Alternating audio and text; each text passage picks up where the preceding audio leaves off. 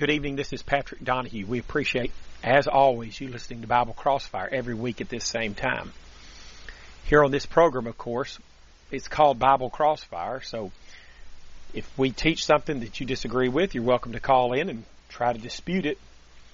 The only thing we ask is that the Bible is going to settle the issue. Whatever the Bible says, what God says, settles the matter.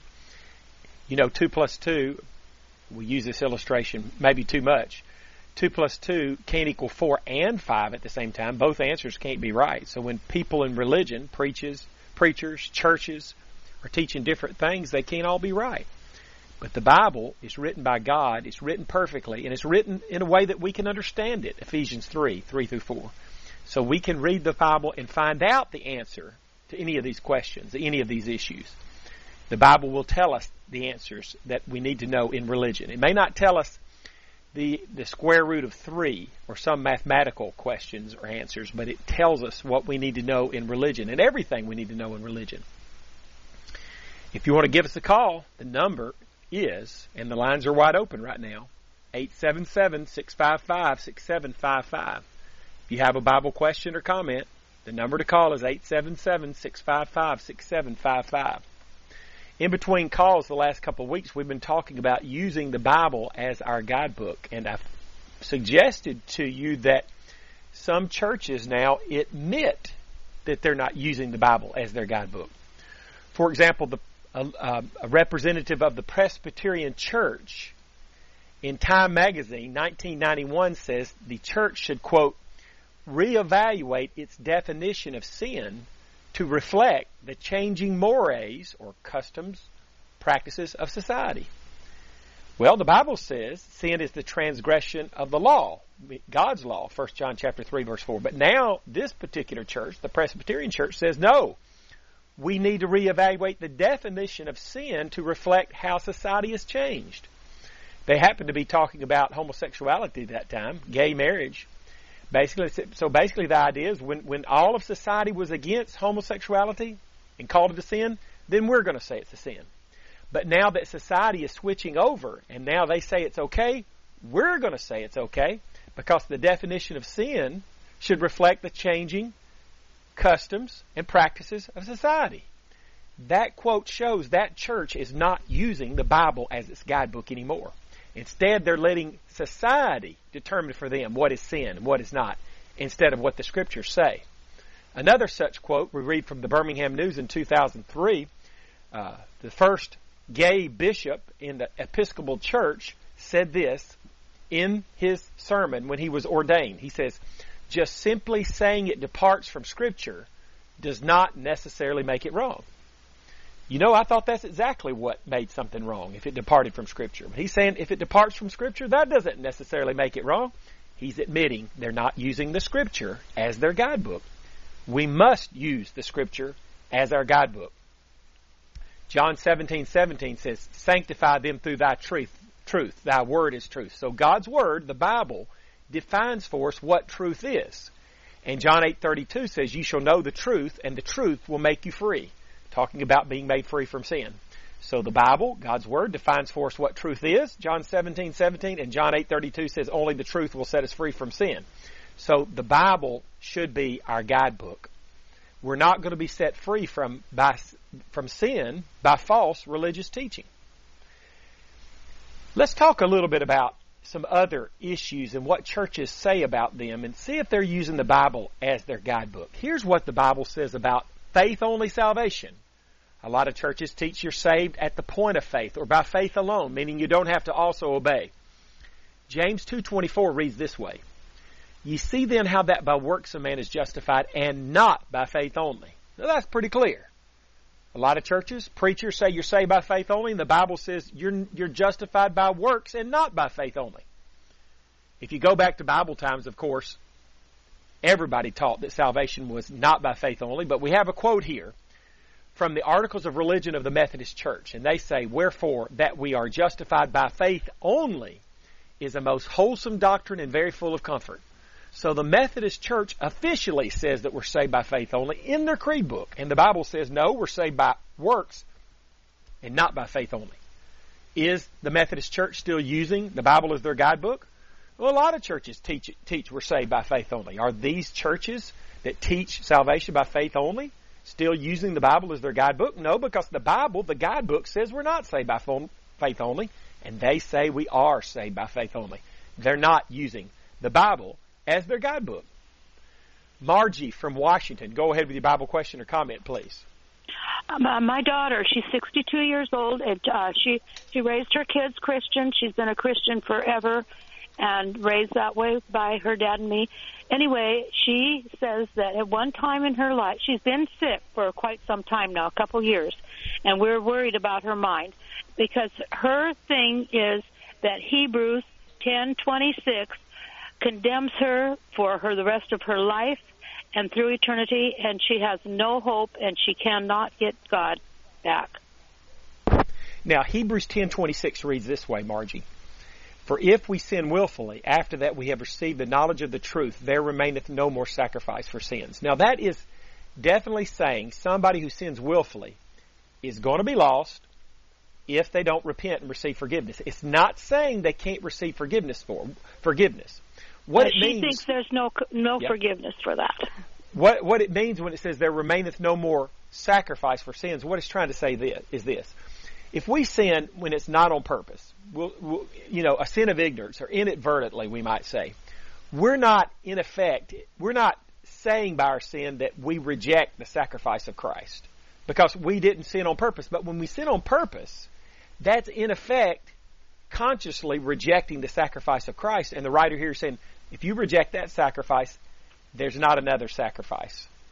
But this doesn't mean, Margie, and you can explain this to your daughter if you like, this doesn't mean that you can't be forgiven. First John chapter one, verse nine. Now, this is talking about Christians, not to people who've never become Christians, not to people who've never been baptized for the remission of sins.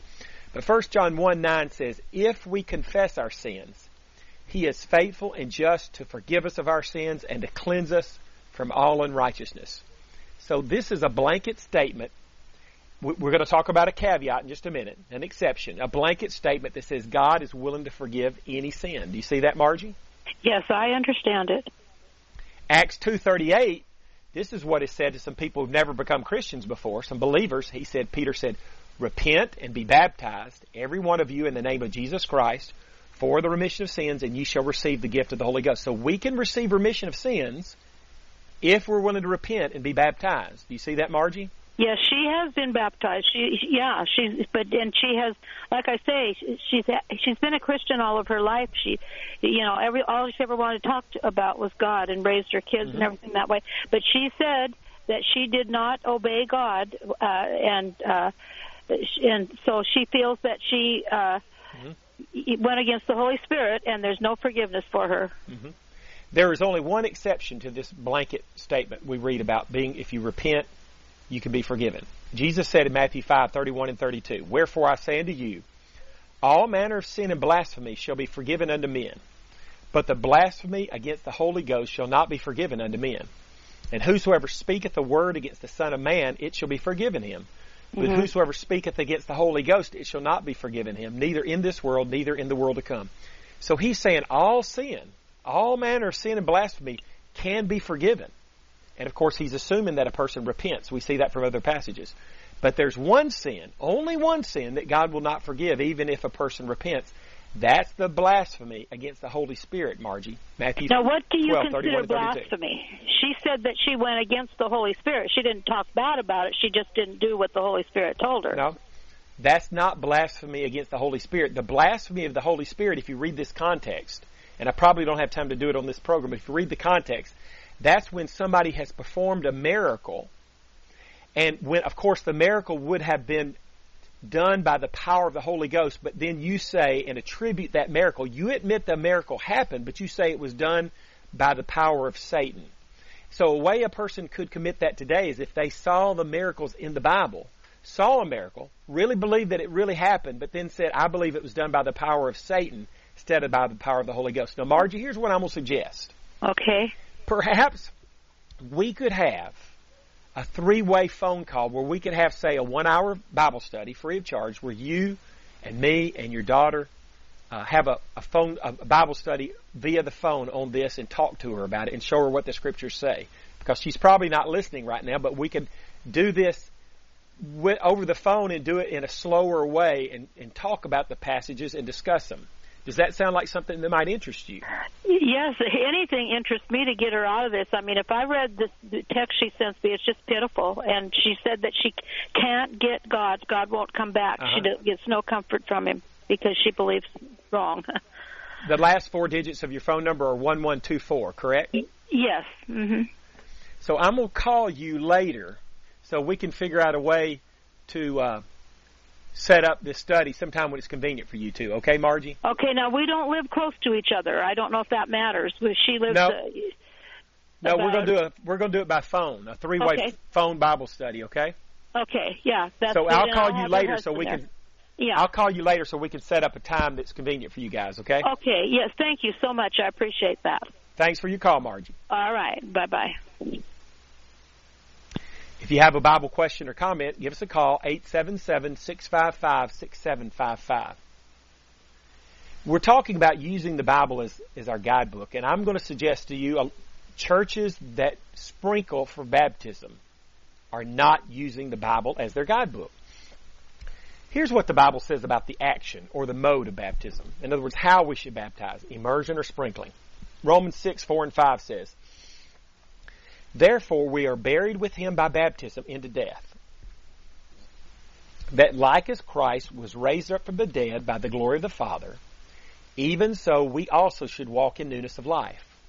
For if we have been planted together in the likeness of his death, we shall be also in the likeness of his resurrection." So this passage says that we're buried with him, buried with Christ in baptism. Now when somebody dies and we take them out to the graveyard and bury them, does that mean we stand them up and sprinkle a little dirt on their head, or does that mean we uh, put them all the way up under the ground? Well, we know what buried means, and this says that we're buried with Christ in baptism. So baptism should be a burial in water. Yet, a lot of people who claim to be Christians, believers in Christ, they sprinkle for baptism. I suggest to you they're not really following the Bible as their guidebook. For example, the Catholic Church. Here's a Catholic book, Our Faith and the Facts. This is not an enemy of the Catholic Church. This is a friend of the Catholic Church, a member, a representative of the Catholic Church writing this book. He says, on page three ninety-nine, "The Catholic Church at one time practiced immersion.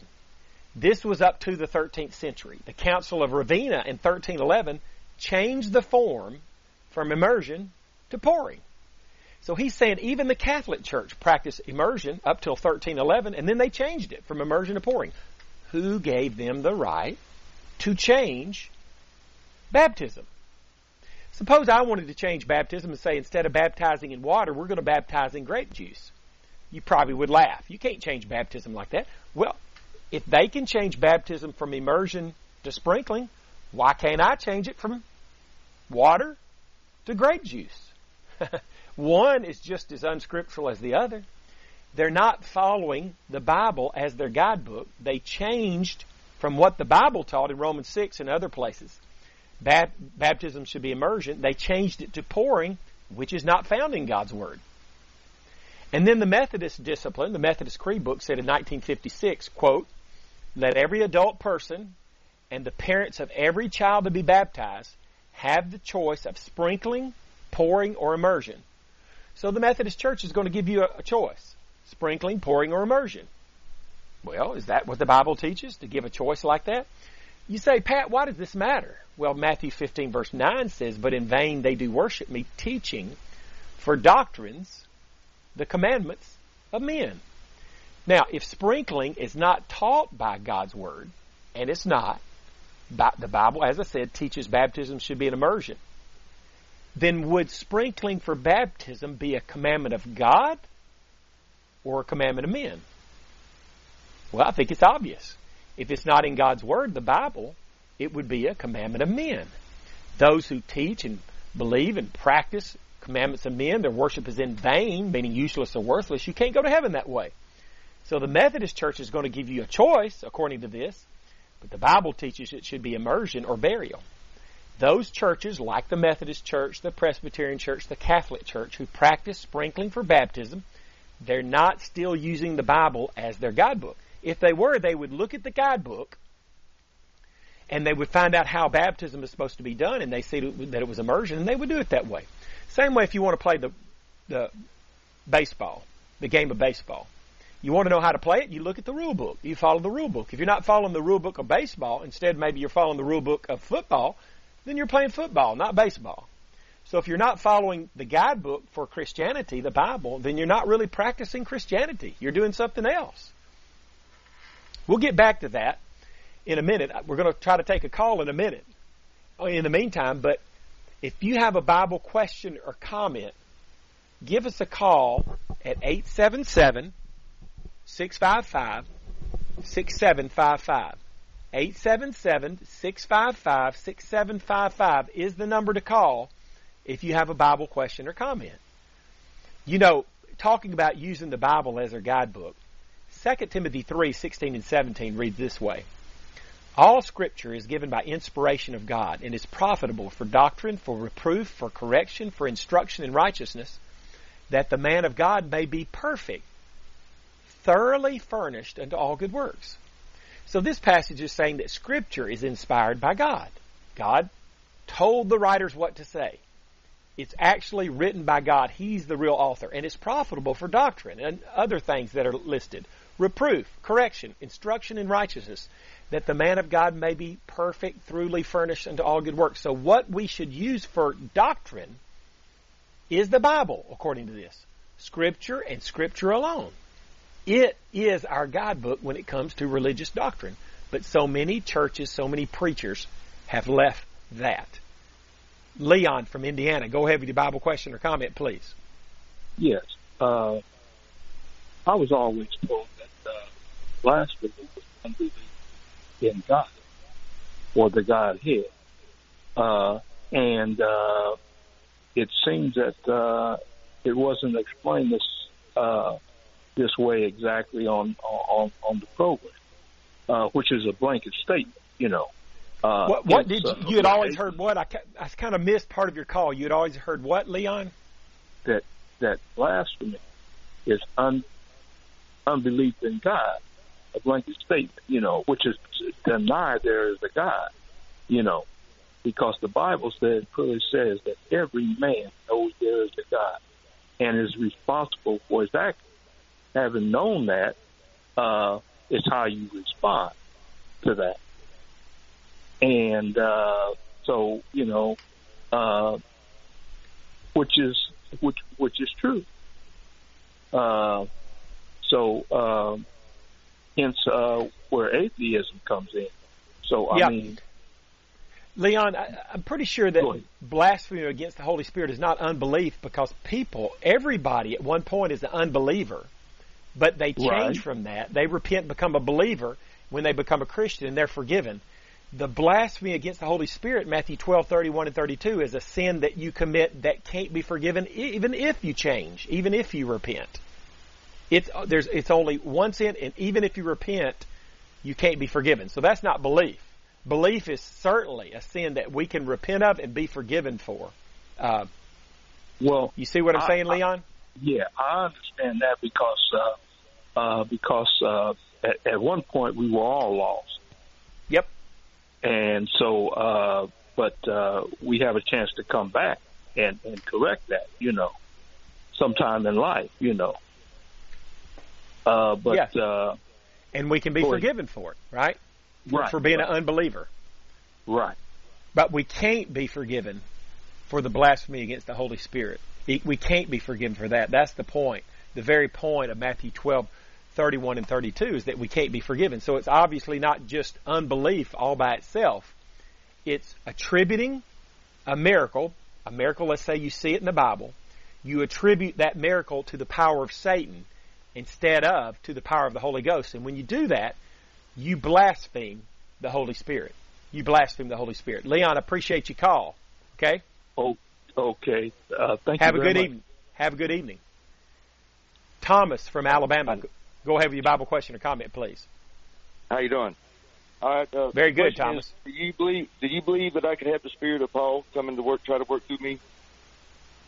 Because in First Corinthians and then in in uh, Romans one, as I listen to it, I'm blind. I cannot see. I see the spirit realm. I see things in the spirit realm. I don't see the physical realm no more. I hadn't always been blind, but had an accident and went blind and got my sight back and then lost again.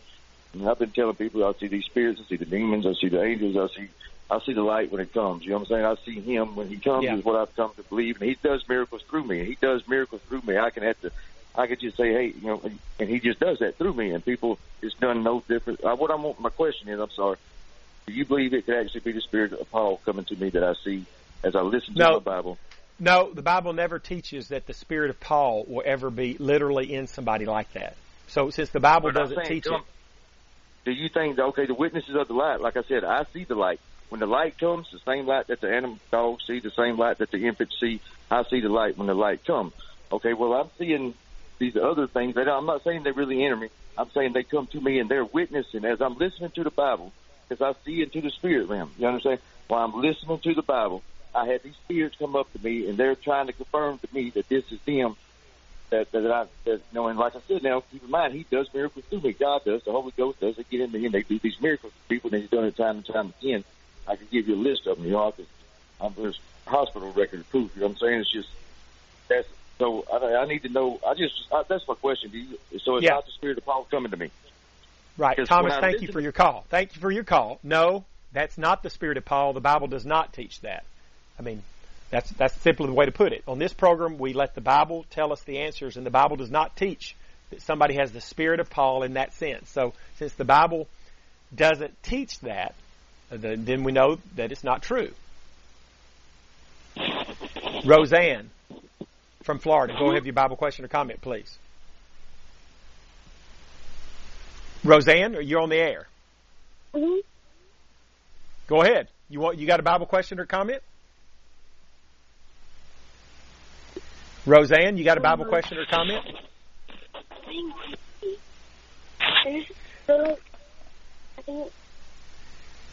We're talking about using the Bible as, their, as our guidebook. Let's talk about who should be baptized, infants or believers. Here's what the Bible says about that. Acts eight, thirty-six and thirty-seven. In verse thirty-five, Philip was preaching unto the eunuch Jesus.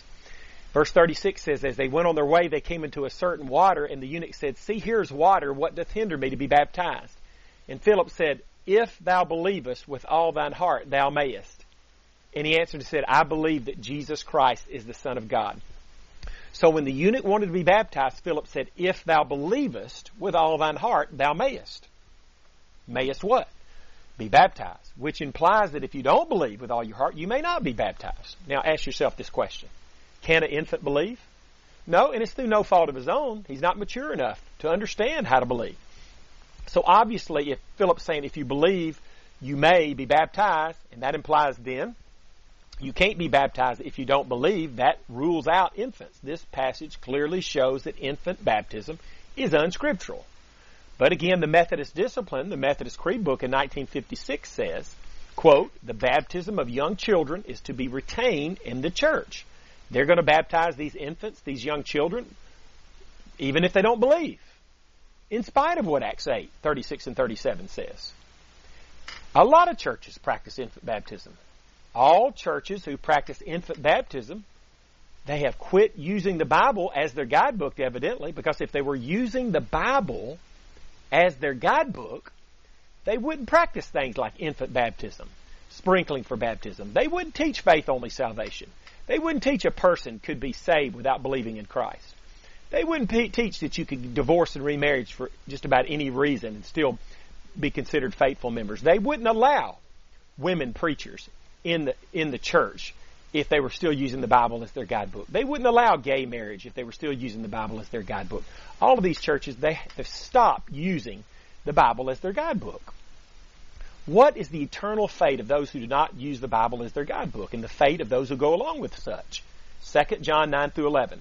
Whosoever transgresseth and abideth not in the doctrine of Christ hath not God. He that abideth in the doctrine of Christ hath both the Father and the Son. If there come any unto you and bring not this doctrine, receive him not into your house, neither bid him Godspeed, for he that biddeth him Godspeed is partaker of his evil deeds. If we don't abide in the teaching of Christ, we don't have God, we can't be saved. That's the problem with all this. That's the result of not using the Bible as their guidebook. If you want that phone Bible study with me, two five six, six eight two, nine seven five three. Call or text me for the free one-hour phone Bible study, two five six, six eight two, nine seven five three.